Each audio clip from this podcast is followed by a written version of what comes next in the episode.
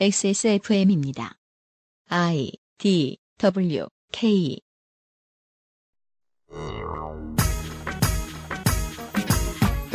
생산 기술이 발전하자 더 많은 기타와 앰프가 생산되어 누구나 노래를 만들 수 있게 되었습니다. 미디어 기술이 발전하자 음향업체와 서버업체가 증서를 거듭하여 누구나 방송을 만들어 모두에게 서비스할 수 있게 되었지요. 모바일 산업은 소셜 서비스를 키워 모든 이들을 평론가 그리고 작가로 만들어 인류 역사상 언제나 소수의 전유물일 수밖에 없던 영향력을 모두의 손끝에 선사했습니다. 인류는 권력이 어딘가로 이동할 때마다 부침을 겪었습니다. 사람도 많이 죽고 고통을 많이 당했죠. 요즘은 언론 권력이 이동 중입니다. 미디어가 권력을 가진 것은 맞는데 이제는 그 미디어를 모두가 소유하고 있지요. 권력이 이렇게 빠르게 배분되는 경우는 흔치 않습니다. 물론 오늘의 이상평론은 이 소개와 다른 이야기를 할지도 모릅니다. 이상평론을 진행할 권력은 손희상 선생에게 있으니까요.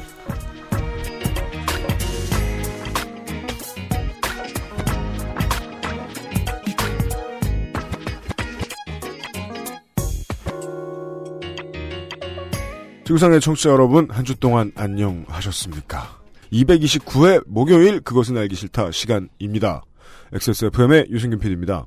원래 내일 이 시간에 나와야 되는데 어, 지금은 특별한 행정 업무가 없으므로 윤세민 기자도 잠깐 앉아 있고요. 네, 안녕하십니까. 윤세민입니다. 네.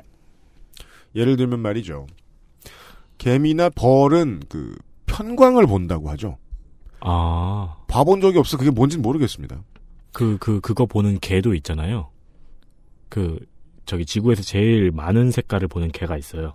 아 진짜요? 네. 펀치, 펀치 치는 개 있어요. 초코 넌 아니지? 아니, 그 개 말고요. 어이요. 네. 아, 개. 네. 초코는 저한테 펀치를 칠수 있는데. 그 햇빛이 대기 중으로 흩어지면서 만들어내는 평광의 일정한 방향을 따라서 움직인다는 거죠. 그러면 최단 거리로 집에 올 수 있다는 거죠. 여기서 최단 거리는 아마 직선주로겠죠. 그렇죠. 예. 인간한테 그런 기능이 없지만 인간은 모든 인간을 평광맹이라고 부르지는 않습니다. 단어를 만들어내는 주체가 인간이기 때문에 그렇죠. 모두가 가진 기능 이상 혹은 부족을 기능 이상 혹은 부족이라고 부를 필요가 없기 때문일 거예요. 일부 조류는 삼원색만 보는 게 아니라 자외선하고 적외선도 보는데 그럴 능력이 없는 인간은 스스로를 자외선맹이라거나 적외선맹이라고 부르지는 않습니다. 네. 팔다리가 네개밖에 없는 놈이라고 부르지 않죠. 그렇습니다. 생각을 많이 해봤는데 맥락맹이라는 단어는 적어도 상대방을 비방할 목적을 갖지 않는 이상은 쓸 수 없는 혹은 써서는 안 되는 말 같습니다. 맹랑맹이요? 네. 우리 방송에도 등장한 적이 있긴 있는데요. 네. 다수가 이해하는 맥락을 이해하지 못하는 사람은 자신의 맥락을 가지고 있겠죠. 시사를 보는 여러 가지 시각. 저쪽은 그동안은 짜증나서 안 봤는데 한번 봐볼까 하는 생각을 갖게 만들어드리곤 하는 이상평론 시간이 잠시 후에 준비가 되어 있습니다. 그것은 알기 싫다는 살아서 집까지 상쾌한 아침 술친구에서 도와주고 있습니다. XSFM입니다. 그거 알아? 박대리가 군뱅이를 먹는다며? 홍보팀 오과장도 군뱅이를 먹는다는데? 우리 회사 유명 애주가는 다 먹네? 군뱅이를 먹는 게 아닙니다. 술친굼을 먹는 겁니다. 한의사가 인정하는 간에 좋은 국산 군뱅이. 거기에 헛개, 강황, 울금까지 애주가들의 핫 아이템이 모두 들어갔습니다. 후기가 좋은 이유가 있습니다. 술친굼! 네이버에 술친굼을 검색하세요. 엑세스몰에서도 만날 수 있습니다. 친구 친구 술친굼. 술친굼에서 재계약을 통보해와서 어, 저희는 좋으나 싫으나 당분간 아, 술 먹을 땐 술친굼을 먹어야 됩니다. 특히 저랑 김상조 독점거래위원장은요. 안녕하십니까. 네. 아, 이번에 부산에 다녀왔지 않습니까? 저희 다 같이 저 요즘은 팟캐스트 시대 공개 방송 하느라고 부산에 좀 갔다 왔습니다. 네, 저는 휴가를 써서, 어, 지난주 목요일부터 네. 이번 주 월요일까지 네. 5일간 예. 이렇게 다녀왔거든요. 예. 어, 우리 어이구. 미안해, 부산 갔다 와서. 야, 너 왜 마이크에 대고 짖냐? 깜짝이야. 저, 예, 그, 왜냐면 초코는 김상조 독점거래위원장이 부산 출신인 걸 모르거든요. 뭐, 요즘 뭐, 초콜로 와? 초코? 요즘 뭐, 고향에 갈 일은 없지만, 유적지 탐방 삼아 부산에 갔다 왔더라고요. 네.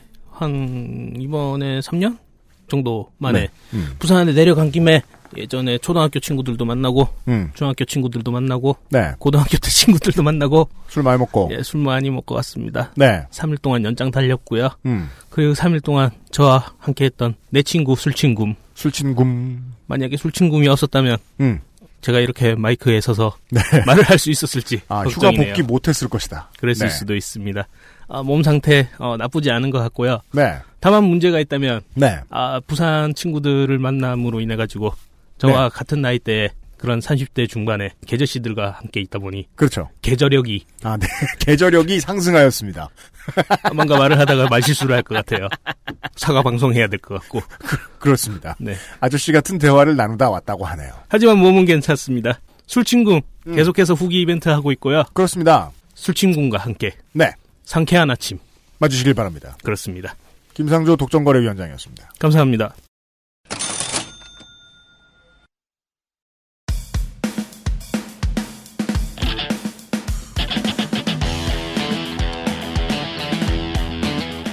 여러 가지 문제로의 다양한 접근. 이상 평론.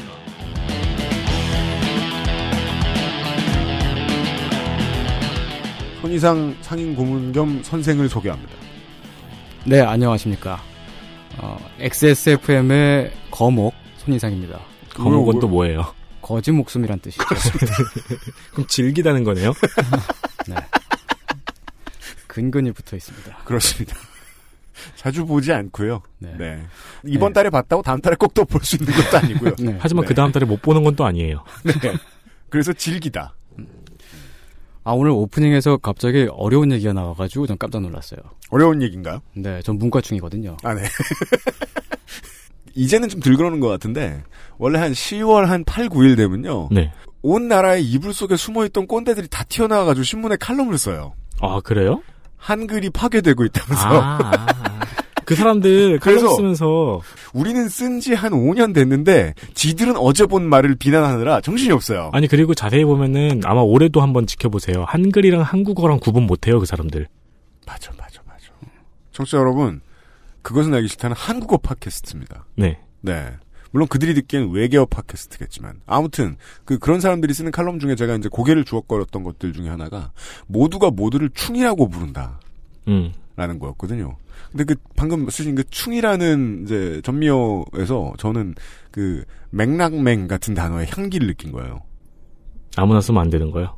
뭐냐 DC에서 서로 비방할 땐 써도 돼요. 그러니까 아, DC에서 서로 비방하는 건 DC에서 서로 침묵을 하는 거죠. 네. DC에서 침묵질할 땐 써도 돼요.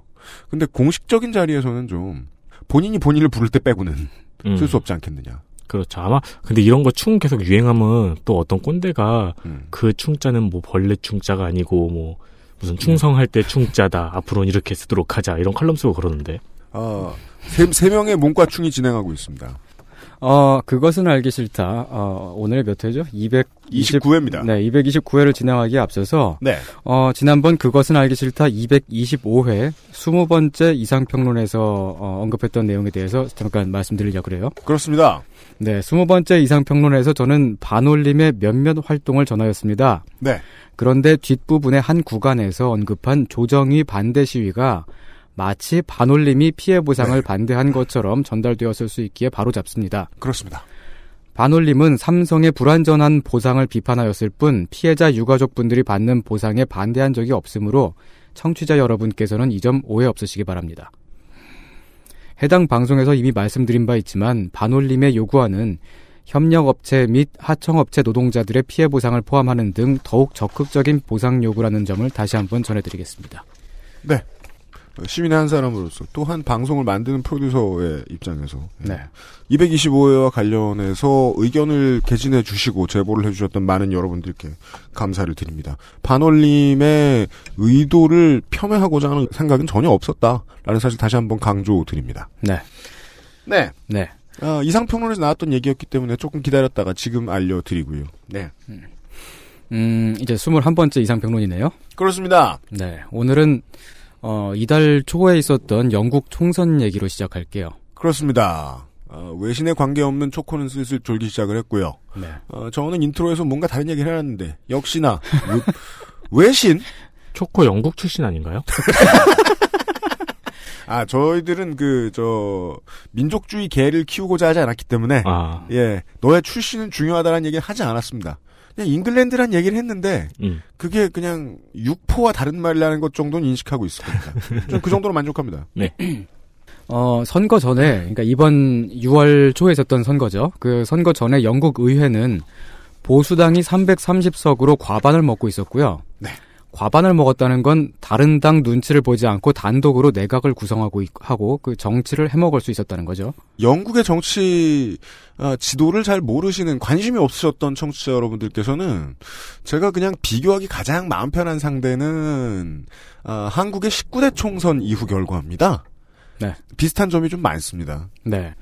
어, 그때 보수당의 대장이었던 양반이 데이빗 캐머런이라는 젊은 논팽이였는데, 그렇습니다. 그 잠시 후에도 뭐 아마 몇 번 더 나오겠지만 영국 의회는 당선되고 나서 의회에 참여하지 않는 것이 당론인 정당들도 있기 때문에 실제 과반은 조금 더 낮아지는 측면은 있습니다. 그건 뭐 웨일즈 정당이나 이런 경우가 있는데 오늘 네. 얘기하지 않고요. 오늘은 영국을 대표하는 논팽이 네. 데이빗 캐머런에서부터 시작합니다. 네. 어, 그, 저기, 그, 그 논팽이는 이제 그 성, 어, 저기, 정치 성향은 약간 이명박 비슷하고요. 어, 생김새는 약간 희극 배우 노주현 씨를 좀 닮았는데, 아니 노주현 씨는 그 웬만해선 이전에는 그죠. 그꽃 중년의 대표 주자였는데 네. 맨날 그그 상대 여자 배우들 들어올리는 음. 들어올려서 뭐 수프렉스를 하겠다는 게 아니라 심각한 얼굴로 심각한 상황이 항상 있었잖아요. 맞아요. 음. 그 고두심 선생이 잘났어 정말 한 그 드라마에서도 주인공이 노주현 씨 아니었나 싶어요. 여튼간에 네, 여튼. 노주현 씨를 조금 닮았고 네. 이명박 씨를 좀 닮았고 네. 네. 그, 저기 영국은 내각제니까 1당의 대장이 총리가 되죠. 네. 그래서 데이빗 캐머런은 2010년부터 작년까지 줄곧 총리를 해먹고 있었습니다. 제가 가진 데이비 캐머런에 대한 인상은 오세훈 더하기 정몽준 아, 그렇죠. 많이 비슷하죠. 정도의 느낌이에요. 네. 그러니까 갖가지 행실들이 어, 본인이 금수저임을 숨기지 못하는 네. 이 사람의 가장 유명한 짤 중에 하나로 그 서민 행보를 하겠다고 핫도그를 먹는데 그걸 칼로 써먹는 음. 장면이 있죠. 그, 또 악센트도 상류층 특유의 악센트를 쓰잖아요. RP라고 하죠, RP. 네. 예. 근데 그거를 또 TV 방송에 나가면 억지로 그 이제 서민 악센트 쓰려고 노력을 하는데 되게 이상하더라고요. 자, 그리고 한편 영국 노동당은 229석을 갖고 있었습니다. 네, 그 전까지요. 네. 그 총선 이전이죠. 음. 이 당이지만 보수당에 비해서 101석이나 적었기 때문에 어, 해먹을 여진 별로 없었고요. 네. 토니 블레어 때만 하더라도 노동당은 보수당을 압도하는 의석을 갖고 있었는데 어쩌다 이렇게 됐냐면 음. 2000년대 후반에 세계 금융 위기를 겪으면서 영국에도 실업자들이 거리에 섰기 때문이죠. 그렇습니다. 네. 거리에 나앉지는 않았어요. 아, 그래요? 예, 왜냐면 영국은 거리에 나앉으면 불법이거든요. 그래요? 아, 네. 그럼 영국엔 거목이 없겠네요. 이놈의 CCTV, 그러니까 영국은 CCTV의 천국이죠. 네. 이놈의 CCTV는 지금 어, 테러범도 못 막고, 음. 네, 거린들만 막고 있어요. 네. 어, 아무튼 그때 보수당에서 데이빗 캐머런이 친세민, 친서민, 어, 민생, 이런 얘기 하니까 영국인들이 홀랑 넘어간 겁니다. 그렇습니다. 어, 이런 얘기로 사기를 쳐서 된 거 보면 좀 신기하죠? 네, 네. 그러니까 뭐 당장 지난번 그 지방선거를 기억해 보면 정몽준이 친서민을 외치는 게 은근 먹혀 들어갔습니다. 네. 왜냐하면 표심은 그 정몽준이 자기 사제를 털어서 서울시를 먹여 살릴 것처럼 그런 어감을 줬거든요. 네. 그러면은 그 신서민 행보가 먹힌 건 아니잖아요. 그건 그냥 짤만 만들어줬잖아요. 수혜적 친서민 정책이랄까요? 음, 음. 네. 왜냐하면 영국에서 RP 제가 이걸 한국말로 뭐라고 하는지 모르겠어요. 그 표준 음성 발음하는 법이에요. 우리가 이제 영국 사극 보면 나오는 그 영국 말 있죠. 그건 지금 영국 사람들이 거의 배우지 않아요. 음. 그래서 그걸 완벽하게 구사하면 옥스퍼드나 캠브리지 나왔다고 생각합니다. 음. 금수저라고 생각하고. 아예 계속 귀족 사회에 있던 사람이요. 실제로 그래요. 그래서 영국 배우들도 고전을 배경으로 한 드라마나 영화 같은 거 저거 볼 때 주인공 섭외할 때 애를 먹는다는 거예요. 그 RP를 쓰는 사람을 정확히 만나기가 어려워서. 음. 근데 데이비 캐머런은 그걸 대표했거든요. 네. 완벽한 RP를 썼다. 그래서 거부감이 상당했는데 그런 이미지를 가진 어, 금수저인 게 확실한 이 사람이 자꾸 친서민 친서민 외쳤는데 이게 됐다. 음, 네. 네, 먹혔다. 네. 그 정도로 이제 그 한 2010년 때쯤에 그 이제 영국의 경제 상황이 불안정했었던 거죠. 음. 어, 초코 2000 오늘 신나. 아, 지금 여- 옆에서 초코가 코를 골면서 자고 있습니다. 초코 네 조상들은 말이다. 물론 후손들 얘기다마는. 네. 네. 어, 자, 2010년부터 보수당이 신나게 해먹는 동안에 노동당에도 약간의 변화가 있었습니다. 네. 토니 블레어의 꼬봉이었던 어, 고든 브라운이 나라 경제를 말아먹은 후에 네. 2010년에 에드 밀리밴드가 노동당의 대장이 됐죠. 음. 에드 밀리밴드는 랄프 밀리밴드 아들입니다. 네. 이 에드 밀리밴드는 뭐 중도파의 또 중요한 정치인이었던 형만 더 유명하고 아버지인 랄프를 모르는 사람들이 많더군요. 어, 근데 사실 그 랄프 밀리밴드는 저게 그 약간 신접화적인 경향의 사회학자인데 음. 어, 마르크스주의 사회학을 조금 공부하신 분- 분들은 그 이름 정도는 들어보셨을 거예요. 네. 그 왜냐면은 랄프 밀리밴드하고 페리 앤더슨하고 음. 그 다음에 에릭 홉스봄하고 음. 이렇게 세 명이 절친이었거든요. 그렇습니다. 근데 그 중에서는 밀리밴드가 좀 처지는 감이 있죠. 네. 어, 그래서 유명한 이름이 아닙니다. 이상하게 영국에서도. 어, 예. 그 약간 그 옹달샘으로 치면 유상무 정도랄까? 네. 어. 쾌유를 기원합니다. 네. 어, 중요한 건 이게 아니고 음. 그 에비는 마르크스주의 학자인데 네. ABBY 아닙니다. 네. 어버이. 네. 그, 그 아들은, 예, 그 아들은 이제 옥스퍼드랑 하버드 나와가지고 정치인이 된 거죠. 네. 근데 그 마르크스주의 학자의 아들은 노동당 대장으로서 그렇게 썩 대단한 지도력을 보여주지 못했어요. 에드 밀리밴드 얘기입니다. 네네. 자기 딴에는 노동당을 더 좌파적으로 만들어 보려고 그랬지만은, 어, 실패했죠. 안 됐습니다. 네. 어, 에드 밀리밴드는 캐머런 총리가 뭘 해먹고 그러면은, 음. 다음날에 TV에 나와가지고, 그 말만, 그 반대한다고 말만 하는 사람이었습니다. 19대 때의 여야 구도를 한국에서 기억을 해보자면 아, 김한길 씨쯤 되겠습니다. 아, 그렇죠. 네. 김한길 씨의 아버님도 저희 그 김철 예전 그 사회당 네. 대표였던 분이시죠? 맞습니다. 네. 그래서 어. 이제 민주당 지지자들이 아, 길길이 날뛰었다. 액션을 좀 취하라고. 네. 네. 에드 밀리밴드가 있었던 시절의 노동당에는 여전히 복지국가 모델이 킹왕짱이라고 생각하는 블레어주의자들이 음. 절반 넘게 있었고요. 네. 있는 말입니다. 이 블레어주의자. 네. 음. 그리고 밀리밴드가 그 블레어의 그 제3의 길, 제3의 길. 정치 이념 노선. 최초에는 사민주의와 시장 자유주의의 좋은 점만 따서 쓰는 중도주의 이념으로서 통용되었으나 이후에는 용어가 오염되어 좌파와 우파 모두를 지지하지 않는 표심을 잡기 위해 상당히 많은 정치 세력이 사용하는 광고용 어휘처럼 쓰임이 바뀌었습니다. 제3의 길의 경향은 미국에서 시작되어 빌 클린턴 집권기에 본격화되었으며 영국의 토니 블레어의 집권으로 완성 단계에 이르렀으나 결국은 애매하고 확고하지 못하다는 비판 속에 지금은 인기를 잃고 있지요. 그 제3의 길 모델을 뛰어넘는 비전을 제시하지도 못했죠. 그렇습니다. 어, 무엇보다도 이제 그 밀리밴드는 그 생긴 게 좀 이상하게 생겨가지고 어, 대중적으로 인기가 좀 없었어요. 저는 에드 밀리밴드가 절대 이상하게 생겼다고 생각 안 하는데 아, 진짜예요. 짤방 되게 많아요. 그게 웃긴 게 그 사진 고자죠. 네네. 사진을 되게 못 지킵니다. 그 웃기는 짤방 검색하면 진짜 많이 네. 나와요. 예, 밀리밴드 짤. 네. 네. 한국말로 검색해도 많이 나올래나 모르겠네요. 아무튼 에드 밀리밴드에 대한 이 영국 어, 잉여들의 일반적인 평가는 네. 이상하게 생겼다입니다. 윤세민이 찾아보기 시작했어요. 음, 멀쩡하게 생겼는데요? 영국말로 혐짤이 뭘까? 그건 잘 모르겠네. 아, 근데 약간 헐리우드에서 항상 당하는 역할의 개그맨처럼 생기긴 했네요. 네. 어, 네. 그러다가 그 이제 밀리밴드가 2015년까지 있었고요. 네. 그리고 2015년에 제레미 코빈이라는 네. 노동당 내에서 그 말상으로 유명한 양반이 있는데 네. 어. English 팝스타예요. 네. 정치계에. 예. 이 양반이 덜컥 당 대표가 되어 버렸죠. 네. 어, 당 대표 경선 이야기는 좀 이따 다시 할 거고요. 네. 참고로 가요계 3대 말상을 꼽아 보자면 네. 이문세 씨가 일단 있고요. 그렇습니다. 그다음에 유면상 PD님하고 그리고 제레미 코빈. 가요인데요, 왜? 뭐 노- 노래는 부르겠죠, 뭐. 유면상은 작곡한데? 어, 그리고 이제 그 제레미 코빈 때부터 노동당은 본격적으로 좌측 깜빡이를 켜고 좌회전을 하게 됐죠. 그렇습니다. 네. 물론 영국 노동당은 한국 노동당하고는 다릅니다. 어떤 점에서 다르냐? 아, 기성 정당이다. 네. 기성 정치인들이 가득하고 네. 평생 자신의 지지 정당을 자식에게 물려주는 사람들이 가득한 네.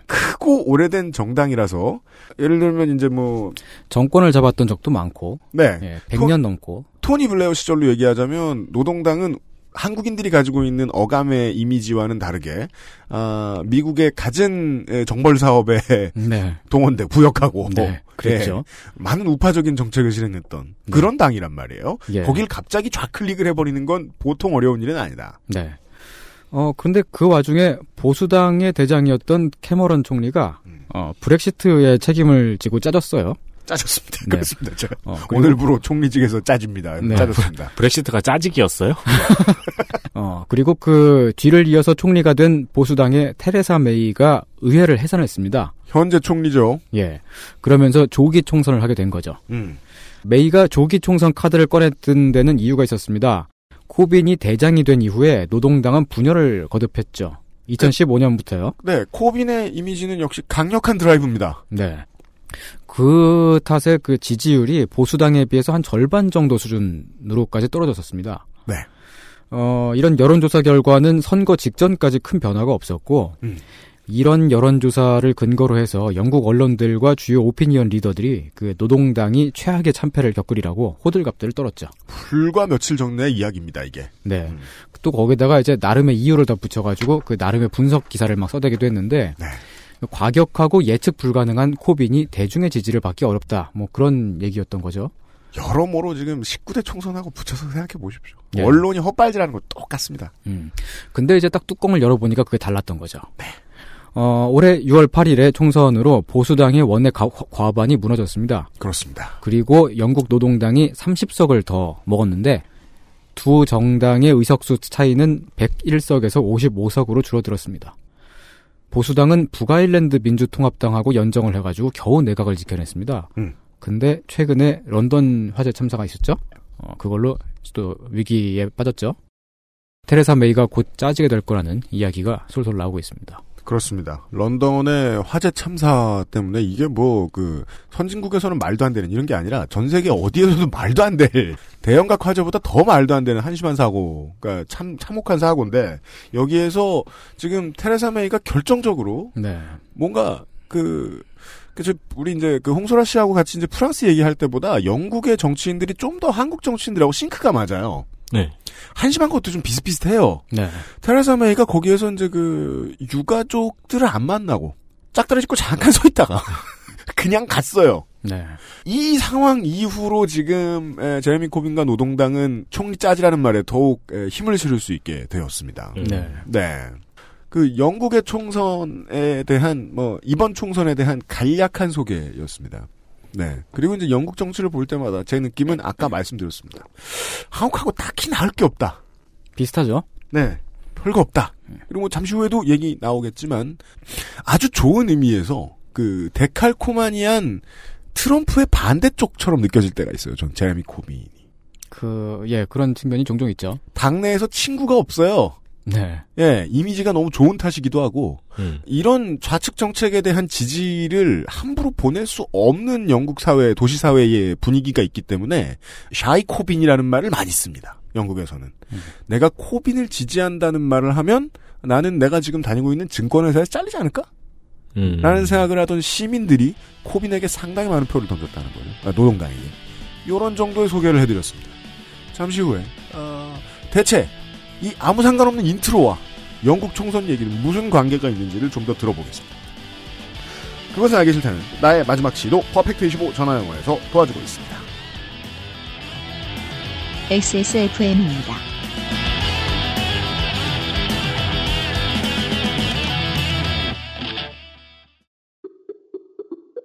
어제는 난리도 아니었어.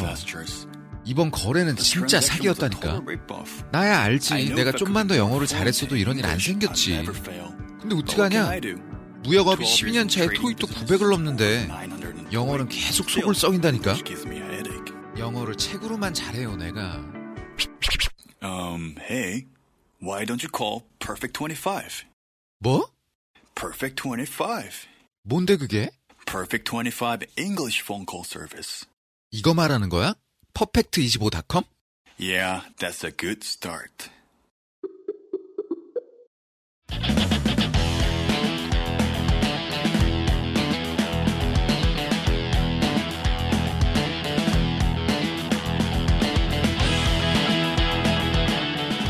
영국 총선에 별 관심 없었는데 말이죠. 얘기를 들었습니다. 네. 영국의 최근 총선 얘기를 했네요. 네. 총선을 통해서 노동당이 더 많은 의석을 갖게 됐고 사실상의 승리로 보이기도 한다는 얘기 뭐 드렸고요. 네. 젖잘싸 수준이 아니고요. 네. 근데 앞에서 이 얘기를 한 건 다른 얘기를 하려고 그런 겁니다. 다행입니다. 예. 언제나 그랬죠. 네. 총선 이후에 어 아니 사실은 그 총선 몇 달 전부터 그런 강한 조짐이 보였습니다만은 음. 최근 영국에서 이상한 현상이 좀 보이고 있거든요. 이상한 현상. 네. 그게 뭐냐면은 그 거칠고 공격적으로 말하는 코빈 지지자들의 목소리가 온라인을 막 휩쓸고 다닌다는 거예요, 지금. 네, 모든 단어가 다 의미가 있습니다. 거칠고 공격적인 코빈 지지자. 음. 온라인을 휩쓸어요. 네. 어, 근데 일단 이 얘기를 하기 전에 어, 아까 2015년에 그 노동당 경선 이야기하다 말았으니까 네. 어, 그거부터 일단 털어볼게요. 음. 그 원래 노동당의 경선 방식은 선거인단을 통한 대리 투표였습니다. 현역 의원들이 3분의 1의 표를 내고 음. 어, 그리고 노동조합에서 3분의 1 그리고 노동당의 평당원들이 3분의 1 그렇게 이제 그 선거인단을 꾸려가지고 그렇게 표를 내게 되죠. 근데 이제 이렇게 표를 행사하면 현역 의원들은 말 그대로 200몇 명에 불과하고 그리고 또 저기 그 노동조합은 계속 쪼그라들어가지고 쥐똥만한데 음. 그 저기 뭐야 그 평당원들은 지금 한 대략 한 20만 명쯤 되는 것 같거든요. 음. 그럼 그 20만 명쯤 되는 사람들의 표하고 한 200명쯤 되는 현역 의원들 표하고 똑같이 취급되는 거잖아요. 이게 오래오래 된 영국 노동당의 생각이 안 고쳐진 결과랄까요? 네. 예.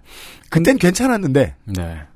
근데 이제 2015년도에 그, 그 노동당, 당시 당대표였던 밀리밴드가 이렇게 딱 보니까, 현역 의원표는 아무리 봐도 블레어 계파가 가져갈 것 같은 거예요. 아, 재밌군요, 여기서부터는. 네. 그리고 노동조합이 자기를 지지할 거라는 분명한 그 이제 확신도 없고, 음. 그런 보장도 없는 거죠. 그래서 경선 방식을 직선제로 바꿨습니다. 그렇습니다. 이제 모든 당원들이 똑같이 한 표씩을 행사하게 됐어요, 경선에서. 네. 그리고 거기에 더해서 노동당에 후원금을 내는 노동당 지지자들도 참여를 할 수 있게 됐습니다. 문호를 개방했다는 뜻입니다. 네. 이게 그, 저게 최근에 한국에 등장한 그 국민 경선 방식이랑 약간 닮은 점이 있죠? 근데 이렇게 했더니 무슨 일이 일어났냐면은 갑자기 막 노동당의 후원금이 막 쇄도하고요. 음. 그리고 노동당의 신규 가입 당원들이 막 몰려들었어요. 몇만 명이 막 몰려들었어요.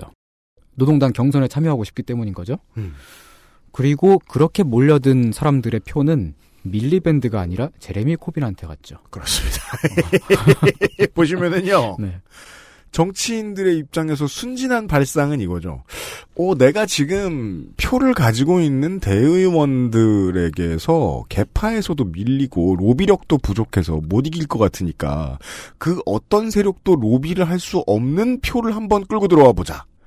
계산이 잘못 덜 된 거죠. 네, 되게 그러니까 우리 당의 정당의 울타리 밖으로 나가면 누가 날 지지할까 에 대한 준비가 연구가 안 된 겁니다. 그러니까 되게 정치인으로서 솔직한 마인드잖아요. 나는 국민의 지지를 받고 있을 거야. 그죠? 음.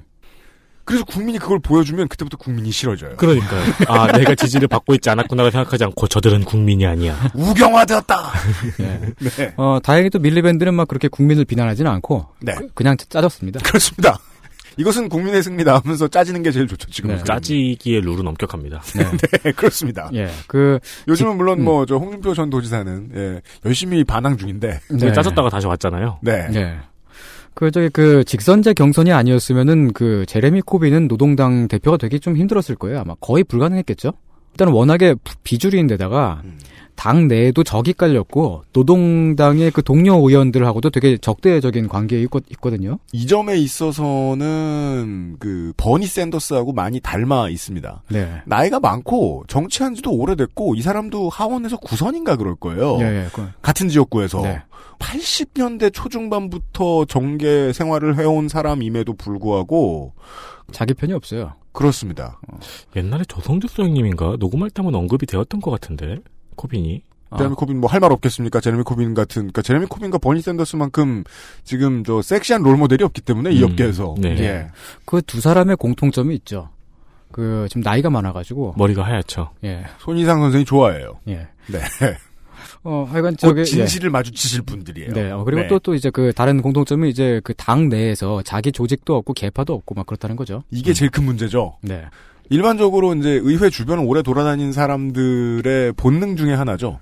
나랑 밥도 안 먹어본 놈이 지금 저 정책의 깃발을 들고 자기 이름을 팔아?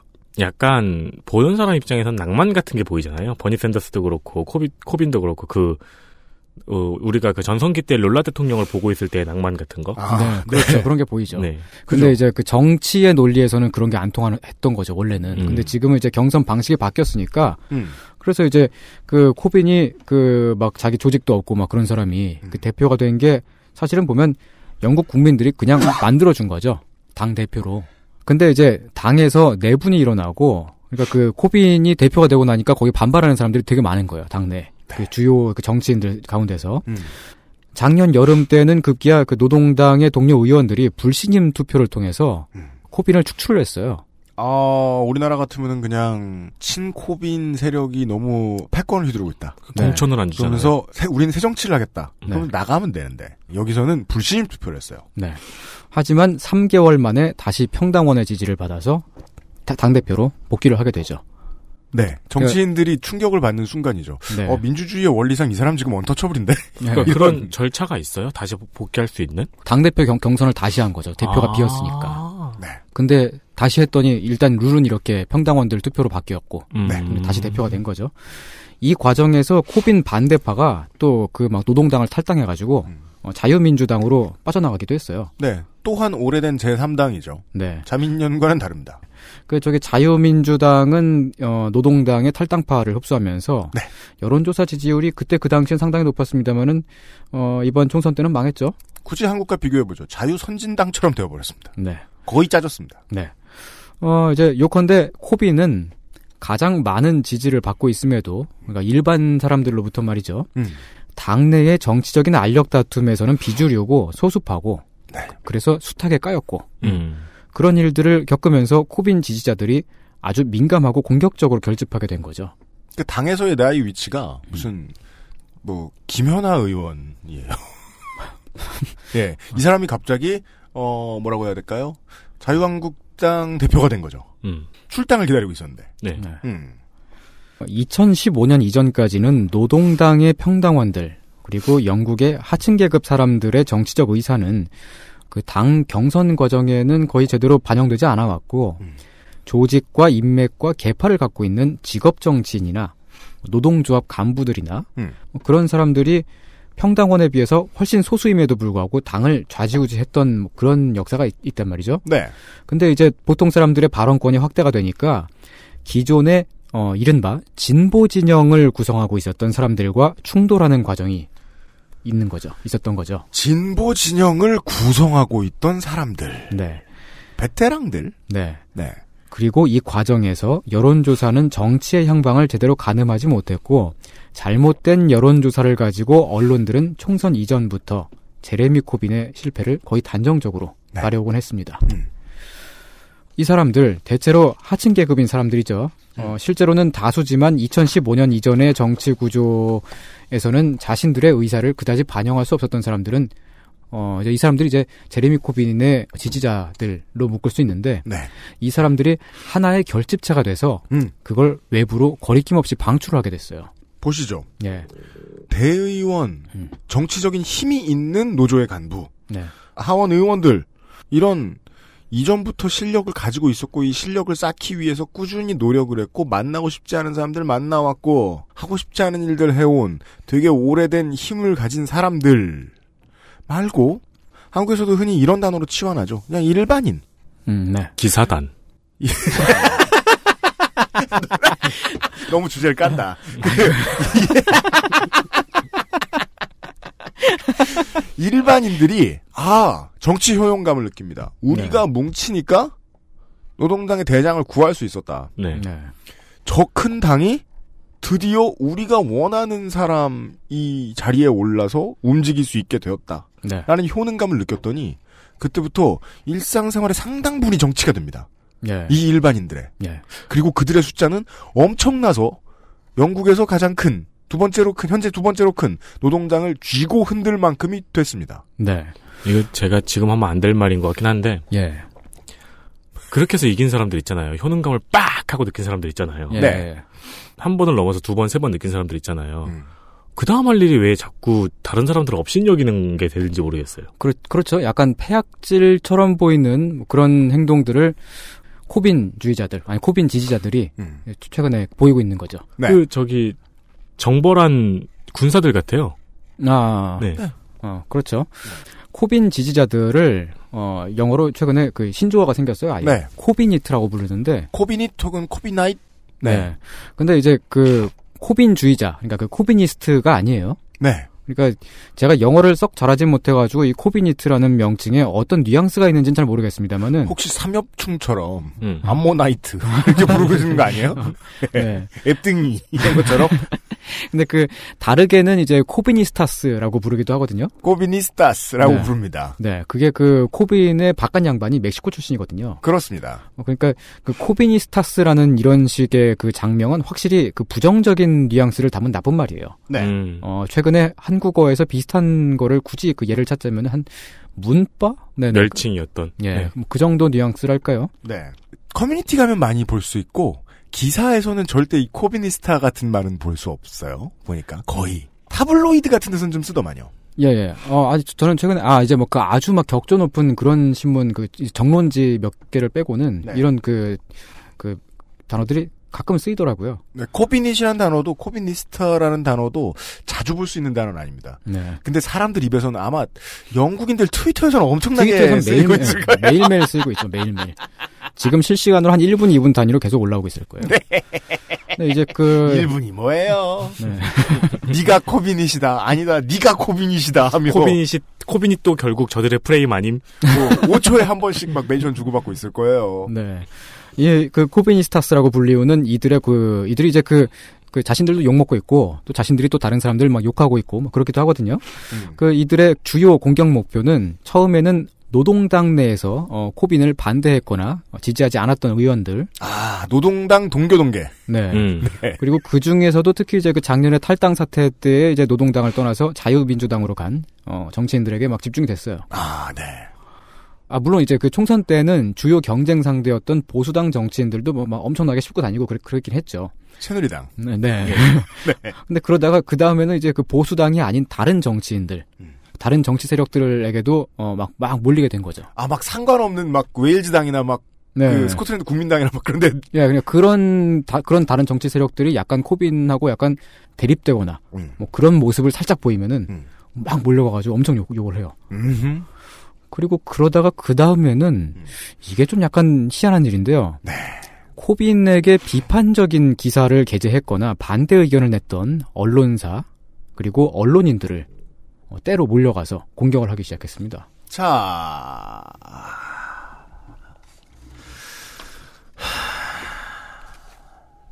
한 4, 5년 전에 네. 는요.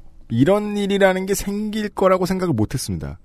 그 역사서에나 현대사 이야기에나 들을 수 있는 그 현대사도 나 태어나기 전 현대사 있죠. 네. 공산주의의 실험이 끝나가던 시절에 그런데 보던 건 줄 알았는데 아, 그 생각을 해보니까 한 4, 5년 전까지만 해도 이런 사례가 없던 건 아니었어요. 어디 있었을까? 주로 해 병대 전후에 있었죠. 사람들 막 사다리 타고 3층으로 올라가고 막. 저는 주로 이제 그 연예인 팬덤에서 가끔 가다 나오는 음. 아, 그렇죠. 그것 어, 조영구 씨 차가 부서진 적이 있죠. 그래요. 네. 네. 그, 네. 저도 조영구 씨 안 좋아해요. 그것도 조영구 씨 심지어- 생각하면 평생 그 이상한 헐벗은 짤밖에 떠오르지 않을 거예요. 그거 저기 사, 기획사 사장 차인 줄 알고 보신 거였잖아요. 예. 전 조영구 씨가 피자집을 할 때도 그 경이 돌아갔어요. 음. 그렇지만 조영구 씨에게 그 어떠한 해악이 될 일도 하지 않을 겁니다. 네.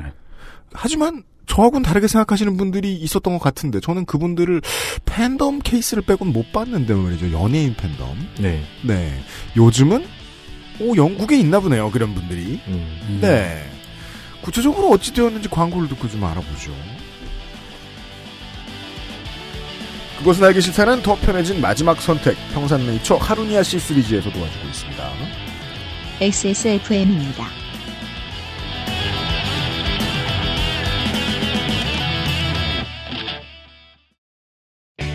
아로니아 제품 한국에서 가장 믿을 만한 곳은 평산네이처죠. 하루의 건강한 습관, 하루니아. 친구 친구 술친굼. 한의사가 인정하는 간에 좋은 국산 굼벵이 거기에 헛개, 강황, 울금까지 애주가들의 핫 아이템이 모두 들어갔습니다. 네이버에 술친굼을 검색하세요. 엑세스몰에서도 만날 수 있습니다.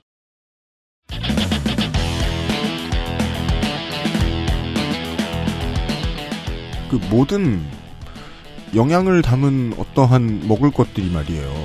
알약의 형태로 바뀌어버렸잖아요. 네. 네, 아주 긍정적인 현상이죠, 저는. 그렇습니까? 예, 저는 그러고 그 그걸 어릴 적부터 정말 많이 꿈꿔왔어요. 저는 먹는 아, 걸 맞습니다. 되게 싫어해서 맞습니다. 아, 아, 그건 손희상 선생은 그렇습니다. 음. 예, 그래서 그냥 아 나에게 필요한 하루에 필요한 영양이 막 알약 형태로 있고 그럼 얼마나 좋을까. 오랜만에 1회가 떠올 경장 영양환. 똥만한 걸 먹었는데 뱃속에서 수박만해지는. 네. 그 안에 단백질하고 비타민.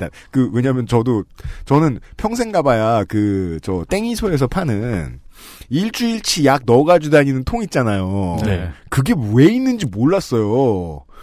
뭐야 저거는 저 Ice Breaker 넣으려고 평소에 Ice Breaker를 너무 많이 먹어서 혹은 땡려 은단이나 네. 그래서 그러나 생각했는데 제가 요즘 겪는 병이 많잖아요. 네. 그래서 뭘 많이 먹고 다니니까 꼭 필요하긴 하더라고요. 음, 네. 네.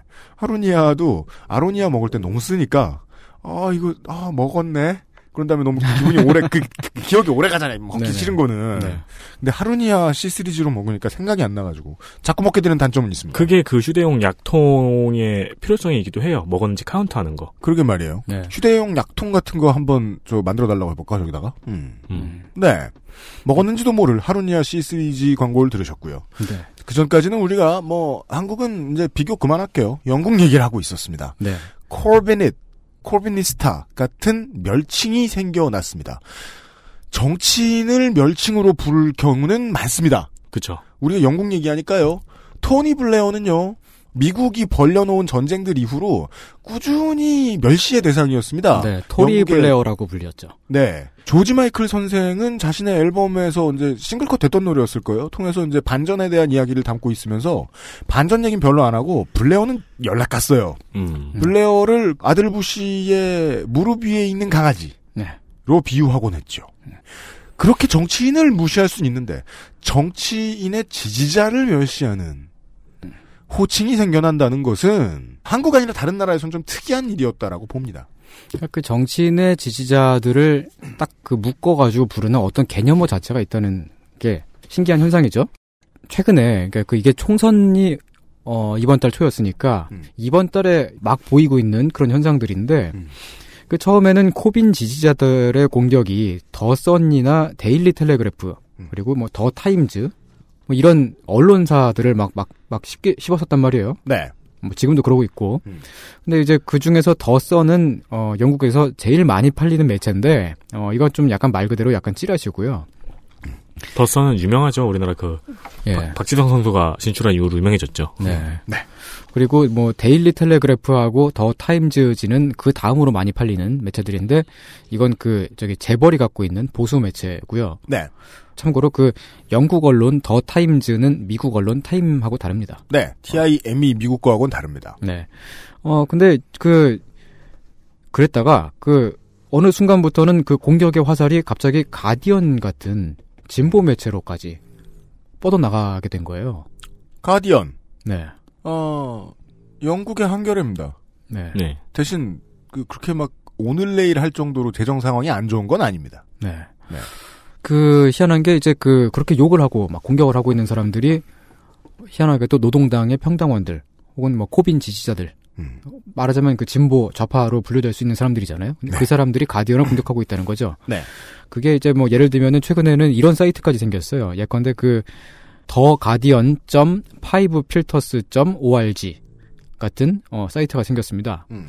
이게 뭐 하는 사이트냐면은 Guardian지의 기자나 필자들이 코빈을 비판하거나 혹은 약간 그 까는 뭐 그런 tweet을 한 게 있었으면은 그걸 박제해가지고 네. 그 올리는 사이트예요. 그렇습니다. 얼굴하고 실명하고 그 다음에 그, 그 얼마큼 리트윗 됐는지 그런 것까지 다 박제해가지고 그렇게 딱 올려놓습니다.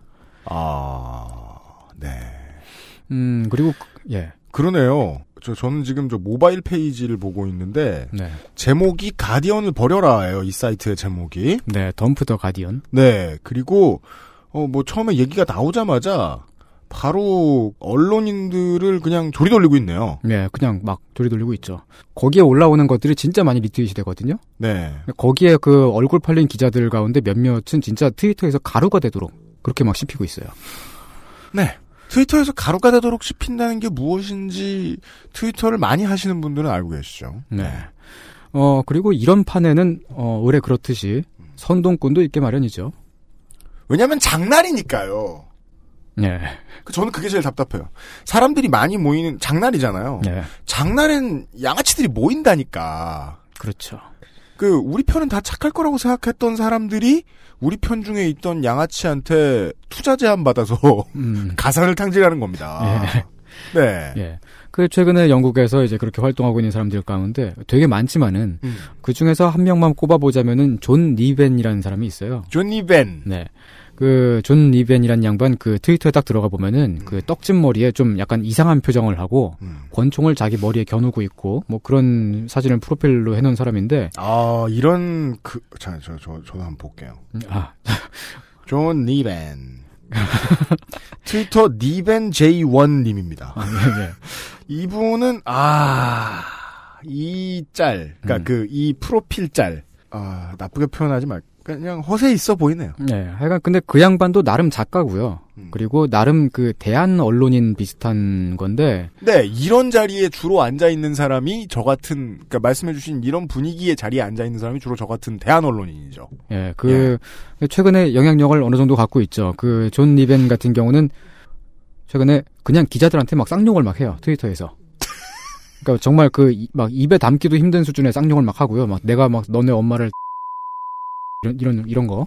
근데 그렇게 막 쌍욕을 하면은 코빈 지지자들이 좋다고 막 공감을 막 눌러줘요. 음. 그리고 막 그걸 막 다시 막 트윗에서 막 퍼가고요. 음.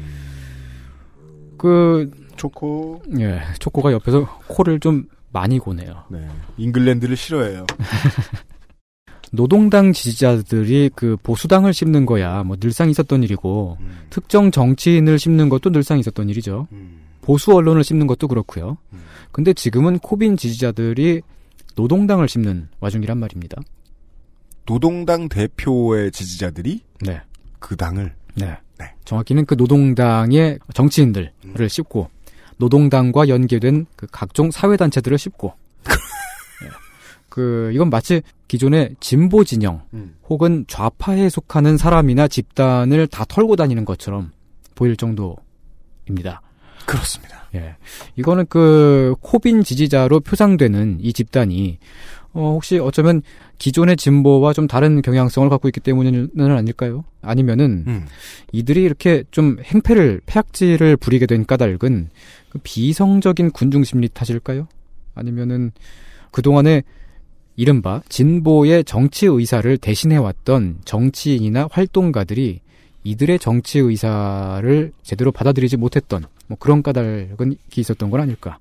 뭐 그런 생각을 뭐 하게 되는 거죠. 이렇- 이렇게 그 지금 지금 요즘에 막 나타나는 현상을 보면서 말이죠. 네. 지향하는 가치라는 거는 저는 크게 다를 리가 없다라고 생각은 합니다. 네.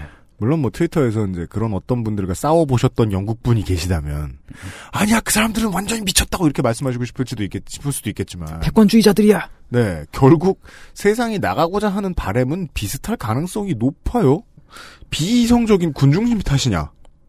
이- 이렇게 답을 냈었던 정치인이나 욕을 먹었던 제레비 코빈 코빈 지지자에게 욕을 먹었던 정치인이나 언론인들이 지금 더 당하고 있어요. 어, 예, 예, 그렇죠. 비이성적인 군중이라고 나를 평가하다니. 음. 내 친구를 더 데려와서 더 비이성적이 돼주겠어. 이러면서 더 두드려 맞고 있어요. 네. 그동안 진보의 이사를 대신해왔던 정치인이나 활동가들과 정치 의사가 다르냐? 그래 보이진 않습니다. 노동당 정치인들 혹은 진보 정치인들이 이제까지 해놓은 일을 제대로 알아주기만 한다면 그렇죠. 상황은 다를 수도 있어요. 네. 그렇다면 이유가 뭔가? 음. 예. 이유가 참 뭐 아직 잘 모르겠는데 그냥 아 이게 그냥 새로운 현상이니까 이런 현상을 네. 그냥 관찰을 하고 있는 거죠 지금. 근데 그 중에서도 정말 그 제 생각에선 가장 새로운 광경이 언론사하고 언론인들 특히 그 가디언지 같은 진보 매체들이 이들 그 코빈 지지자들의 조리돌림 음. 대상이 된 그, 그 모습이죠. 매우 그러고 있어요. 네. 네. 가디언은 그 영국의 대표적인 진보 언론인데 음. 보수 매체만큼은 아니지만 발행 부수가 좀 많은 편이죠. 네. 그래도 재정난에 좀 허덕이기는 편이긴 해요. 어. 제가 아까 말씀드린 것도 한겨레에 비해 돈이 많다는 거고요. 예, 그렇죠. 예, 거기 직원들 매겨 살리려면 여기도 찢어진다. 예. 그 왜냐면은 그 가디언 같은 경우는 그 독립을 유지하기 위해서 기업의 후원을 받지 않고 그 광고 수입도 별로 없고 독자들의 구독료에 의지를 하, 한단 말이죠. 그러니까 독자들이 대중적인 보이콧, 절독 운동 그런 식으로 나오니까 그 가- 가디언이 되게 지금 막 완전 수세에 몰려 있어요. 절독 운동만큼 무서운 게 없죠. 네. 그 언론이 공격받는 모습은 두 번에 걸친 노동당 경선, 대표 경선과 음. 어, 제레미 코빈이 불신임을 통해서 쫓겨났었던 뭐 그런 과정들, 뭐 그런 거를 떠올려 보면서 이제 그 코빈 지지자들이 거기서 이제 막 결집이 됐다고 하더라도 네. 그것만으로 어 이렇게 그 가디언이 표적이 된 현상을 설명하기는 되게 힘들거든요. 네. 그쵸? 여전히 관계 없어 보여요. 네, 되게 상 관계 없어 보이고 음. 그리고 가디언이 정확히 말해서 그 코빈에 대해서 불리한 기사만 썼던 건 또 아니 아니 아니잖아요, 당연히. 어, 물론 이제 그 가디언지의 기자들 중에는 노동당 지지자거나 노동당 경향을 그런 성향을 갖고 있는 그런 기자라고 하더라도 어 그 중에서 코빈 반대파가 있었고 음. 어, 걔 중에는 특히 좀 노골적으로 비판 의견을 게재하는 어, 블레어 계열의 뭐 그런 네. 사람들도 있고 음. 그렇지만은 거기에 대한 대응이라고만 보기엔 너무 과격하게 막 트윗을 막 그러니까 그 트윗이라고 하는 거는 언론인이 그 공적으로 언론에 게재하는 글이 아니고 음. 약간 사적인 면들도 있는 거잖아요. 네. 그런 것까지 다 끄집어내 가지고 음. 그건 좀 어, 너무 과격하게 느껴지는 거죠. 네. 음, 재미는 없나요? 과격만 하고. 저는 그렇게 재밌지는 않았어요. 음. 제가 거기에 동질감을 그렇게 못 느끼겠더라고요. 보통 그걸로 드립하려고 되게 노력하는데 재미가 좀 없잖아요. 그 사람들은 되게 욕을 하면서 카타르시스를 느끼긴 할 것 같아요. 음. 근데 사실 이런 비슷한 현상이 영국에서 처음 나타난 건 아니잖아요. 최근에 한국에서도 좀 비슷한 모습을 관찰할 수가 있고, 그보다 더 앞서는 미국이나 프랑스에서 어, 비슷한 일들이 있었는데, 거기서도 기존의 정치 체제, 직업 정치인들과 언론인들한테 실망을 한 사람들이 과격한 성토 발언을 막 그런 적은 있습니다. 네. 어, 최근에도 계속 그러고 있고요. 음. 근데 미국이나 프랑스 같은 경우는 주로 트럼프 지지자들이나 뭐 르펜 지지자들이나 그런 사람들이 했기 때문에 그 일들을 되게 그냥 보수 진영 내지는 그 극우파가 하는 행위로 치부를 해버릴 수가 있었어요. 쟤네는 맨날 저래. 네, 그렇게. 지지자들도 그 모양이야. 예, 원래 그랬듯이. 그 대체 과격 발언이 얼마나 과격하길래 정도를 생각하시는 분들이라면 평상시에 참 점잖게 사신 분이라서 존경을 표하고요. 그 중에는 이제 범죄로 치부될 만한 경우들도 종종 있죠. 살해 위협이라든가. 네. 네. 그것도 이제 본인에 대한 것이 아니라 뭐 저 가족에 대한 음. 그런 경우도 늘상 있다. 네. 근데 이제 코빈 지지자들한테 최근에 비슷한 면모가 보인다는 거는 이런 현상이 좌우파의 문제가 아닐지도 모른다는 그런 생각을 저는 하게 돼요. 그리고 그게 왜 하필이면 언론사, 그 중에서도 진보 언론이 유독 이렇게 공격의 타겟이 되고 있을까? 진보적인 정치인의 지지자들에게서. 네. 그리고 뭐 이렇게 된 데에는 이런 배경에는 뭔가 중요한 변화가 이- 있는 것은 아닐까? 하는 생각을 하게 합니다. 예. 네. 이런 질문을 드리면서 네. 어, 잠깐 광고를 한 번 더 들어야죠. 그렇습니다. 언론사가 먹고 사는 문제에 대해서 말씀을 드렸는데요. 네. 어, 선택이란 게 묘하죠. 가디언이나 한겨레는 기업으로부터의 독립이 매우 중요합니다. 왜냐하면 큰 회사고 많은 기자를 돌려야 되고 그래서 기업으로부터 후원받는 것을 조심해야 적당히 받을 수는 있지만 끊을 땐 또 끊을 줄 알아야 됩니다. 그리하여 이것을 읽는 독자들을 믿고 그들에게 돈을 받습니다. 예를 들어 뭐 XSFM이에요. 조그만해요. 독립을 어딘가로부터 지켜야 돼요. 음. 5년 전에 그렇게 생각했던 것 같아요. 우리 회사가 독립을 지킬 방법은 아, 독립을 지켜야 되는데 그 지켜야 되는 외부의 주체는 독자구나. 음. 독자로부터의 독립을 지키기 위해서 저희는 100% 광고를 합니다. 입장이 다른 것 같아요. 네. 같은 입장인데 방법이 다르다고 해야 될까요? 조그만 회사는 이렇게 하는 거고 큰 회사는 저렇게 하는 거고. 네. 예. 여튼 영국에서 있던 일들에 대해서 얘기를 쭉 해드렸습니다. 네. 이상평론 21번째 시간입니다. XSFM입니다.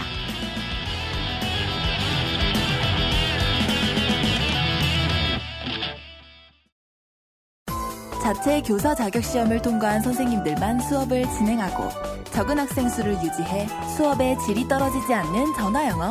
Perfect 25.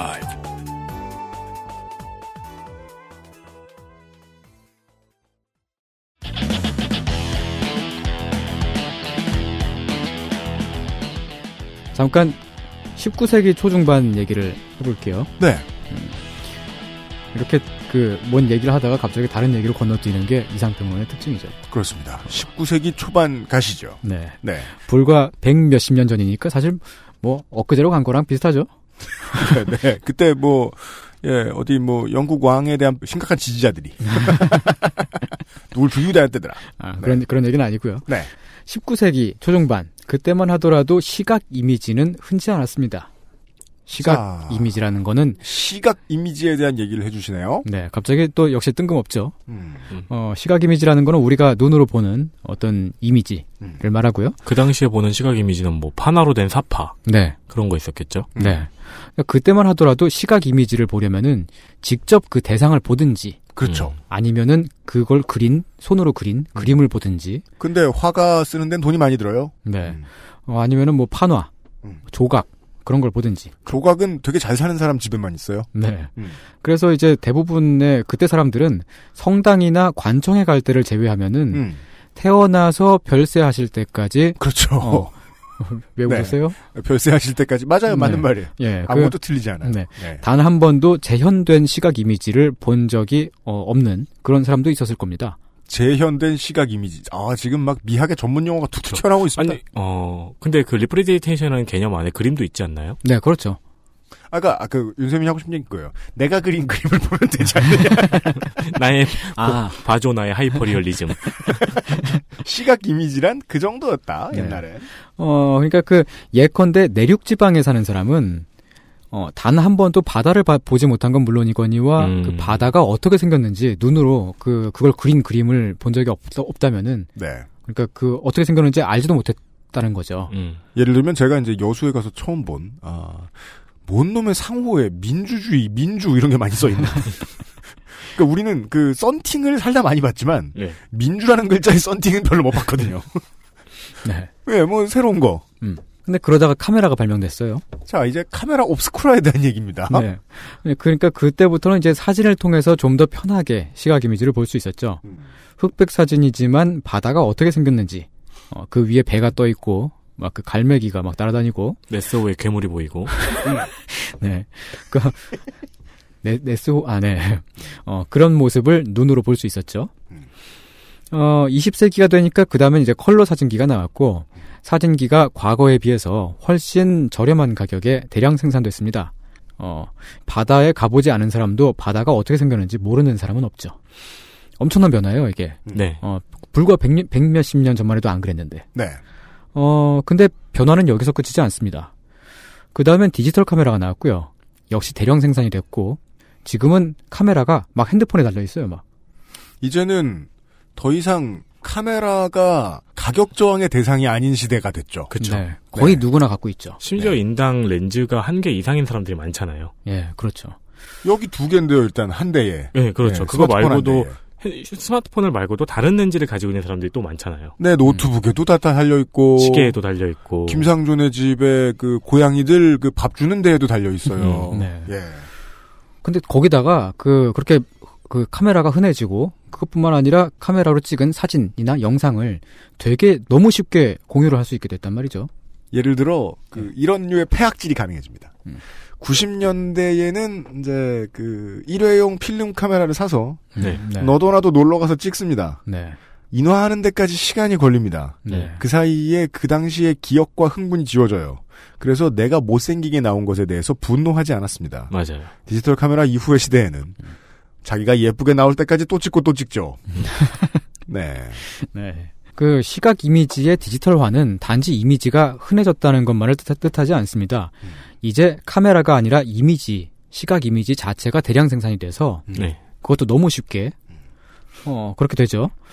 그래서 거기 가끔 이런 생각을 해요. 뭐요? 나중에 우리 시대를 연구하는 학자들은 네. 너무 하기 싫지 않을까. 왜요? 너무 많잖아요. 할 일이 너무 많아서. 아. 사료가. 예. 그러니까 지금 문화 연구자들이 한 80년대 영화 연구하고 그런 사람들도 이제 뒤- 뒤지려 그러는데 네, 맞아요. 나중에 한 20년, 30년 지나가지고 네.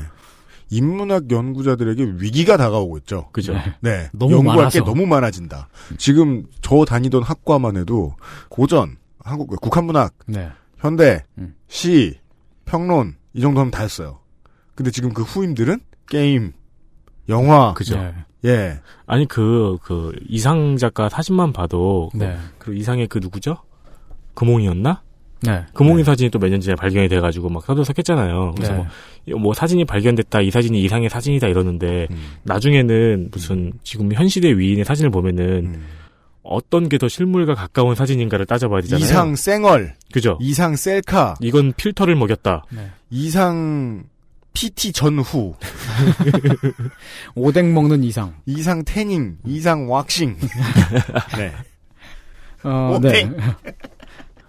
이미지가 굉장히 흔해졌고 음. 그리고 게다가 시각 이미지의 생산자들은 이제 어, 자발적으로 사진을 찍어서 올리고 우리는 돈 한 푼도 주질 않고 그걸 그냥 공짜로 다 볼 수 있어요. 네. 이게 백몇십 년 전만 해도 전혀 그렇지 않았는데. 음. Pinterest가 그 사진을 보여줄 플랫폼을 만든 다음에 우리한테 돈을 받느냐? 아니요. 아니죠. 네. 저도 National Geographic follow 하고 있거든요. 네.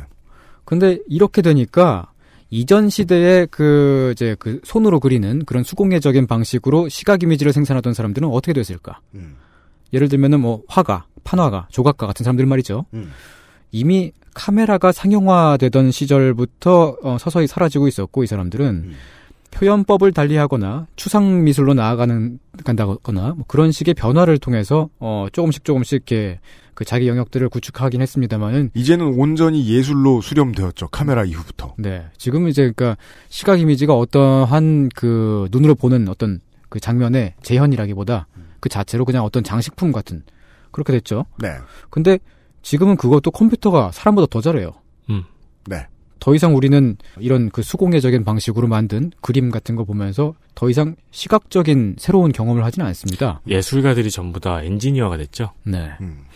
그러니까 진짜 우리 뭐 전시회 보, 바- 보러 가가지고 그림 보고서 감동하지 않잖아요. 어지간하면은. 네. 근데 트위터 보면서 트위터에 누가 올린 짤 보면서는 아 이거 진짜 어. 그럴 수 있단 말이죠. 그렇죠. 저는 트위터는 주로 짤 수집을 목적으로 가기 때문에. 네. 이야, 예술 점수 주고 그러잖아요. 네. 커제 구단의 패배 이후에 저한테 가장 충격적이었던 것은 알파고 팀의 그 코멘트였죠. 이제 바둑 안 뚫란다. 음, 네. 음. 그럼 이제 어디로 갈 것인가를 생각해 보죠. 점점 예술로 다가갈 겁니다. 네. 예. 어, 하여간 그, 한 백몇십, 백몇십 년 전만 하더라도 사람들은 처음 보는 바다 그림을 보고 감동을 했을 텐데, 지금은 바다가 대수가 아니라, 우리는 막 브라질에 사는 최상류층이 막 무슨 음식을 먹는지, 음 식 사진들을 그렇게 많이 올려요. 그걸 그리고- 360도로 볼 수도 있잖아요. 네. 그렇죠. 그리고 막 내전을 겪고 있는 시리아 사람들이 뭐 무슨 옷을 입는지, 음. 그런 거를 모두 선명하게 볼 수 있게 됐습니다. 어떤 폭탄을 쓰면 무슨 구멍이 나는지도 압니다. 네. 이쯤 되면 이제 도큐멘터리 사진 작가의 작업도 그저 흔한 사진이 돼버리죠. 왜냐면은 그냥 핸드폰 켜고 몇 번 터치하면은 그것보다 더 신선하고 뭐 그 새로운 거를 계속 볼 수 있으니까요. 그래서 그 우리 그 영역에 해당하는 홍콩 환타님이 지금 저 홍콩에 가 계신데 여행 관련된 지침서가 이제 다큐멘터리에도 이제 장르적으로 포함이 될 수 있잖아요. 네. 그 변화를 고민하느라 되게 고민을 많이 하시는 것 같더라고요. 음. 그래서 이제 뭐 국내 최초로 막 QR 코드도 도입해보고 음. 360도 촬영도 해보고 근데 그러는 게 본인이 재밌어서도 있지만 기술이 너무 빨리빨리 변화하고 있으니까 네. 예 이거 빨리빨리 적응 안 하면 죽는다는 거죠. 음. 음. 근데 그런 변화가 언론에도 비슷하게 있었죠. 음. 역시 다시 19세기로 돌아가 보, 보겠습니다. 그때만 해도 언론이 보도하는 뉴스라는 거는 하나님이 그날 그날의 세상을 어떻게 통치하셨는지를 보여주는 것이었습니다. Thank God. 네. Thank God. 예. 이, 이 문구는 원래 그 남부 침례교의 어떤 한 목사가 한 말인데. 아, 그래요? 예, 예. 1866년도에 미국 작가 제임스 파톤이 인용을 해서 유명해진 어, 그런 문구죠. 아, 뉴스란 하나님이 어떻게 통치하셨는지를 보여주는 것이다. 라는. 네. 왜냐면 그때만 해도 뉴스라고 하는 거는 어딘가에서 막 전쟁이 터졌고, 음. 어느 나라의 왕이 죽었고, 인편으로 듣거나 뭐. 네. 예. 그런, 그, 그 뭐, 뭐 지구 반대편은 조선이라는 나라가 있다더라. 예. 어, 그런 그 굵직굵직한 이야기만 있었거든요. 아, 뭐 방이나 뭐 공무원을 통해 듣게 되는 건 뭐 보통 이제 그 높으신 분의 굳긴 소식. 네, 음. 그런 거. 예. 근데 그 20세기 들어서 신문 보급률이 높아지고 그리고 막 문맹률이 급격히 떨어지면서 사람들은 더 많은 읽을 거리를 필요로 하게 됐어요. 네. 인류가 활자 중독이 되어가기 시작했다. 네. 네. 알고 보면 인류 개인의 개개인의 필요를 위해 소비했겠지만. 네. 그러면서 좀 덜 중요한 정치적인 사건들 그리고 몇몇 유명한 사람들의 스캔들이나 사생활 그리고 막 무슨 범죄 사건 사고 어, 그런 일들이 뉴스에 포함됐죠. 옛날에 그 TV가 케이블 TV 광고 단가가 너무 싸서 아무 광고나 다 해도 되던 시절에 네. 스포츠 신문 광고, TV 광고를 보고 있는데 네. 할아버 웬 할아버지가 스포츠 신문을 들고서 허허허 이 둘이 사귀는구먼 이러면서 저 둘이 사귀는구먼 그것도 자기 거 아니고 옆에 사람 걸 보면서 그걸 떠들고 있었을 거야 보면서 나도 그런 기사를 보게 되면 보지만 저게 왜 재미있을까라는 심각한 질문을 갖게 하게 됐던 것 같아요. 음, 네. 뉴스가 그렇게나 많이 굴러다니는구나.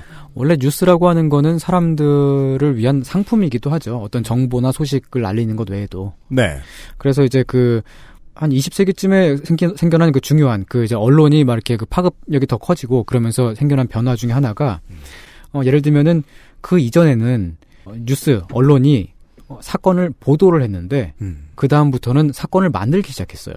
네. 그게 예를 들면은, 어, 인터뷰, 기자회견, 이런 형식들 있잖아요. 그거는 실제 어떤 사건이 있어서 그걸 보도한 게 아니라, 네.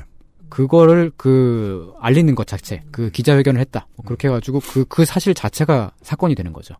그런 그 변화를 겪으면서 역시 뉴스도 디지털화의 길을 걷게 됐는데 시각 이미지와 마찬가지의 변화가 뉴스에도 나타났습니다. 온갖 잡다한 소식들을 지금은 언론이 보도를 하기도 전에, 네. 어, 심지어는 취재를 하기도 전에 음. 우리는 다 접할 수가 있게 됐어요. 그렇습니다. 근데 이게 정말 최근에 극히 최근에 몇 년간에 생겨난 갑작스러운 변화인 거죠. 2000년대 초반 때까지만 해도 상상하기 어려운. 예. 그 지금 보면은 뭐 예를 들면은 그 뭐 중학교 동창이 버스를 탔는데 아 막 어떤 아저씨가 막 너무 방구를 꼈다. 네. 어, 그거 사실은 되게 사- 사소하고 시시콜콜콜한 건데 하지만 개인의 입장에서는 방구라는 게 너무 웃길 수 있어요. 예.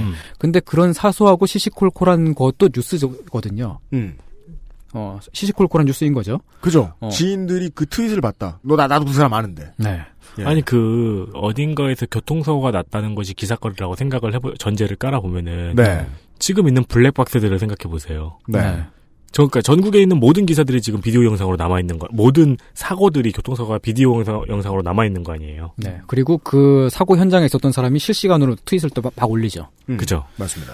그것들이 다 뉴스라고 한다면은 그 뉴스가 지금 대량 생산이 되고 있는 거잖아요. 음. 그 대량 생산되면서 이제 더 이상 중요한 사건들 그리고 막 유명한 사람들의 이야기뿐만 아니라 되게 사소한 이야기들, 안 유명한 사람들의 이야기까지 막 인터넷에 타요. 이렇게 되면서 생긴 중요한 변화 중에 하나가 단지 뉴스가 흔해졌다는 것 뿐만이 아니라 우리 모두가 뉴스의 생산자가 됐다는 거죠. 시각 이미지랑 비슷해요, 정말. 그런 얘기입니다. 네. 그러니까 지금 어 핸드폰 몇 번 터치해 가지고 우리가 백몇십 년 전에 숙련된 화- 화가보다 더 정확한 시각 이미지를 사진으로 남길 수 있게 된 것처럼 우리는 백몇십 년 전에 기자들이 글을 써서 그 소식을 알렸던 것보다 더 자세하고 더 현장감 있는 그런 소식들을 알릴 수 있게 됐죠. 그렇습니다. 네. 이제 소식을 알리기 위해서 마라톤을 하다 죽지 않아도 되는 수준이 아닙니다. 네. 아, 그래요. 그 표현이랑 비슷하네요. 그림을 그리는 게 representation이 필요해서였는데 사진이 개발되자 그림이 남은 건 그 전에 이제 그 따라 그려주는 거 말고 해석의 틀 이라는 기능도 따로 가, 부가 기능도 가지고 있었는데 그 부가 기능만 남아서 지금 회화가 되었는데 네.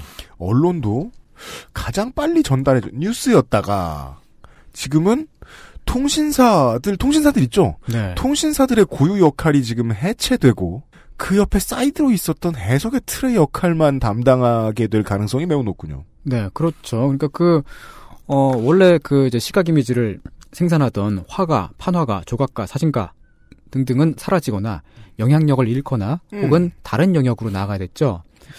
근데. 미술학원. 네. 네, 근데 그렇게 그 변화가 생겼던 것과 비교를 해보자면은 음. 언론들은 앞으로 역할이 어떻게 될까 하는 거죠. 아까 전에 그 광고를 듣기 전에 했었던 어, 아 제레미 코빈의 지지자들이 어, 이렇게 언론을 성토하고 있다. 그리고 이런 현상이 되게 새로운 것이고 전에는 음. 없었던 일이다. 네. 그 이유가 뭘까라고 딱 생각해 보면은 언론은 단지 소식과 정보를 전하는 것 외에도 특정한 시각을 제공을 함으로써 사람들의 정치적인 의사를 대신 표현해주는 역할도 해왔지 않습니까? 언론인들은 순진하게 이걸 생각하지 않았던 거죠. 음, 내가 소식을 전하는 사람이라고 생각했는데 알고 보니 사람들은 내 시각으로 세상을 보고 있었다라는 걸 말이죠. 네. 왜냐면은 과거에는 사람들이 모든 사람들이 다 각자의 목소리를 낼 수는 없었잖아요. 근데 지금은 각자의 목소리를 낼 수 있게 됐고 이제 평당원들, 보통 사람들의 정치적 발언력이 더 높아진 지금 때에서 딱 보면은 큰 변화 생긴 거죠. 자, 2015년 이전에 영국 노동당의 경선 시스템은 국회의원이나 노조 활동가들이 어, 지지자와 평당원들의 정치적 의사를 과잉 대표했습니다. 과잉 대표라는 말은 대의제라는 말에 다름 아닌 게 들리기도 합니다. 네. 네. 그 직선제 그리고 그 국민 경선 방식이 도입되기 전에는 네. 20만 명 정도가 되는 평당원들이 단지 200 200명 명 혹은 뭐 많아야 한 300명쯤 되는 음. 그 노동당 의원들하고 동일한 몫을 가졌죠. 네.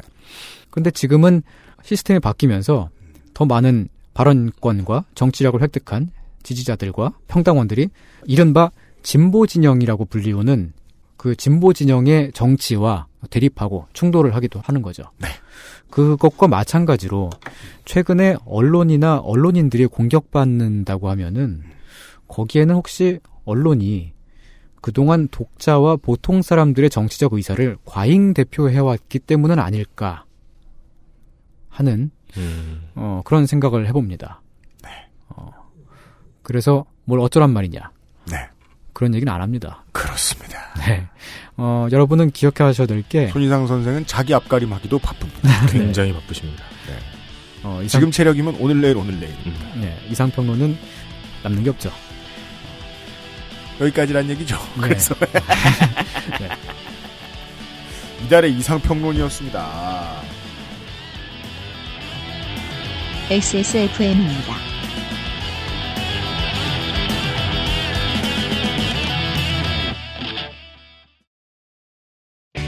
아로니아를 먹기 쉽고 간편하게 하루의 건강한 습관 하루니아 평산네이처 온라인 공간은 결국 가장 평화로운 아나키즘의 공간이 될 것이다라는 예측은 보기 좋게 빗나갔습니다. 네. 왜냐하면 온라인 공간을 이루고 있는 모든 사람들은 오프라인의 삶을 살아가고 있는 사람들이기 때문입니다. 히키코모리들일지라도 말이죠. 공간으로서의 개념은 컴퓨터를 처음 배울 때 저를 가장 놀래켰던 것이었습니다. 이곳에 얼마나 많은 정보가 들어갈 수 있는지에 대한 거 말이죠. 지금은 거기에 놀랄 틈이 없습니다. 왜냐하면 저 같은 꼰대가 보기에는 바이트와 메가바이트급만 해도 평이나 제곱미터로 어떻게든 해석해낼 수 있을 것 같았는데 지금은 그럴 수 없기 때문이죠. 너무 넓어서. 이런 고전적인 관념에 시달리는 사람들이 종종 비트코인은 결국 해킹될 것이다라는 이야기를 많이 합니다. 저 많은 저장 용량을 휘두를 수 있는 지구인은 세상에 없는데도요. 아직도 제가 작년에 우리 저 뭐였죠? 그 작년 겨울에 송년회 할 때 오프라인 공간을 빌리는 데에는 돈이 이렇게 많이 드는구나. 음. 답답했습니다. 지금 한국의 그 자영업자들이 많이 신음하는 부분이기도 하죠. 오프라인 땅, 오프라인 공간을 얻어다 쓰는데 드는 돈 때문에 정말 힘들거든요. 연간 무조건 8자리의 다운로드를 기록하는 XSFM이 여러분들을 만나기 위해 빌리는 공간에 드는 돈은 8자리가 안 됩니다. 윤세민이 계속 세고 있어요. 네. 어, 예, 천만 원도 안 든다는 소리예요. 네. 예. 아, 수천만 다운로드인데. 네. 저렇게 무제한적인 공간이 허용이 되었기 때문에 우리는 비닐하우스에서 가끔 오프라인 모임을 해야 할 사람들이 식물계에서 늘 모여 있다는 것을 알 수 있어요. 네. 모이면 잠실 주경기장에서 모여야 할 어떤 연예인의 팬들이 매일 밤 같은 곳에서 대화를 나누고 있다는 사실을 알 수 있잖아요. 네. 음, 네. 공간이 점점 커져서 소셜이 됐잖아요. 음. 왜 모두가 모두의 언론인이 될 수 없냐는 겁니다. 그 질문을 손희상 선생이 해주신 것으로 저는 이해합니다. 그러니까 과잉 대표라는 단어가 되게 생소하다고 하나 되게 놀라웠거든요. 그 이게 대의민주주의의 기본은 맞아요. 근데 네. 지금까지는 과잉 대표 하지 않으면 돌아갈 수가 없었기 때문에 그렇죠. 아무도 이걸 과잉이라는 단어를 쓰지 않은 거죠. 그러니까 대표란 말 앞에 과잉이라는 단어가 들으니까 문득 그 생각을 하게 되는 거예요. 우리는 꼭 대표자를 뽑아야 하나? 그게 이제 뭐 대통령에 대한 이야기가 아니고 언론에서 언론에서도 그리고 네네네. 사회 많은 부분에서 네. 우리는 꼭 대표자를 세워야 속이 시원하잖아요. 그렇죠. 음, 그렇죠. 네. 인류는 대표자를 뽑아야 하죠. 그리하여 지금의 모든 법도 단체 말고 그 대표를 좋아하잖아요. 네. 그나마 그걸 바꾼다고 상법에서는 법인을 만들었는데 변화하려면 아직 멀었잖아요. 네. 네. 그래서 지금 그 이런 막 신기한 현상이 막 나타나는 게 지금 신기하기도 하지만 처음 있는 일이고 음. 그리고 앞으로 어떻게 변할지 예측이 안 되고 여기서 좀 제가 그 계속, 계속해서 지속적으로 관찰하면서 중요하게 보고 있는 까닭이 뭐냐면 네. 앞으로 더 많이 변할 거고 음흠. 지금 시작점이라는 거죠. 그럼요. 그래서 거기서 좀 주의해서 보고 있습니다. 모두가 모두를 대표할 수 있으니까 아, 친구 너무 찾지 마십시오. 가디언도 그 어떤 언론인들도 체질 개선을 해야 할 겁니다. 우리는 팩트와 더불어 그 상위 개념에 시각을 전달하던 사람이다. 라는 인식을 분명히 새로 해야 할 겁니다. 안 그러면 평생 욕만 먹다가 내가 욕 먹는 이유를 모르고 직장을 관두게 될 가능성이 큽니다. 언론인이 무슨 돈이나 많이 번다고. 억울해 죽을 거예요, 아마. 그러나 다만, 지금 언론인은 저도 마음에 안 들지만, 이게 마음에 안 들어서 자기의 목소리를 크게 낼 수 있는 개인이자 청취자이자 독자이자 언론인 이 되신 이분들은, 우리 모두는 네. 그 다음에 믿을 사람, 이 사람 말고 다른 믿을 사람을 절대로 찾지 않았으면 좋겠다는 게 제 바람입니다. 오늘 등장한 이름으로는 존 니벤이 있네요. 네. 네. 대안은 당신이지, 기자 말고 다른 기자, 다른 언론인은 아닙니다. 네. 손이상 선생도 절대 아닙니다. 비타민을 많이 먹지 않으면 곧 돌아가실 것이기 때문입니다. 이상평론가와 함께한 목요일에 그것은 알기 싫다 229회 순서였습니다. 내일 민주평톡으로 다시 인사드리죠. 안녕히 계십시오. 거짓 목숨 손이상이었습니다. 그렇습니다. 네, 안녕히 계십시오. XSFM입니다. I D W K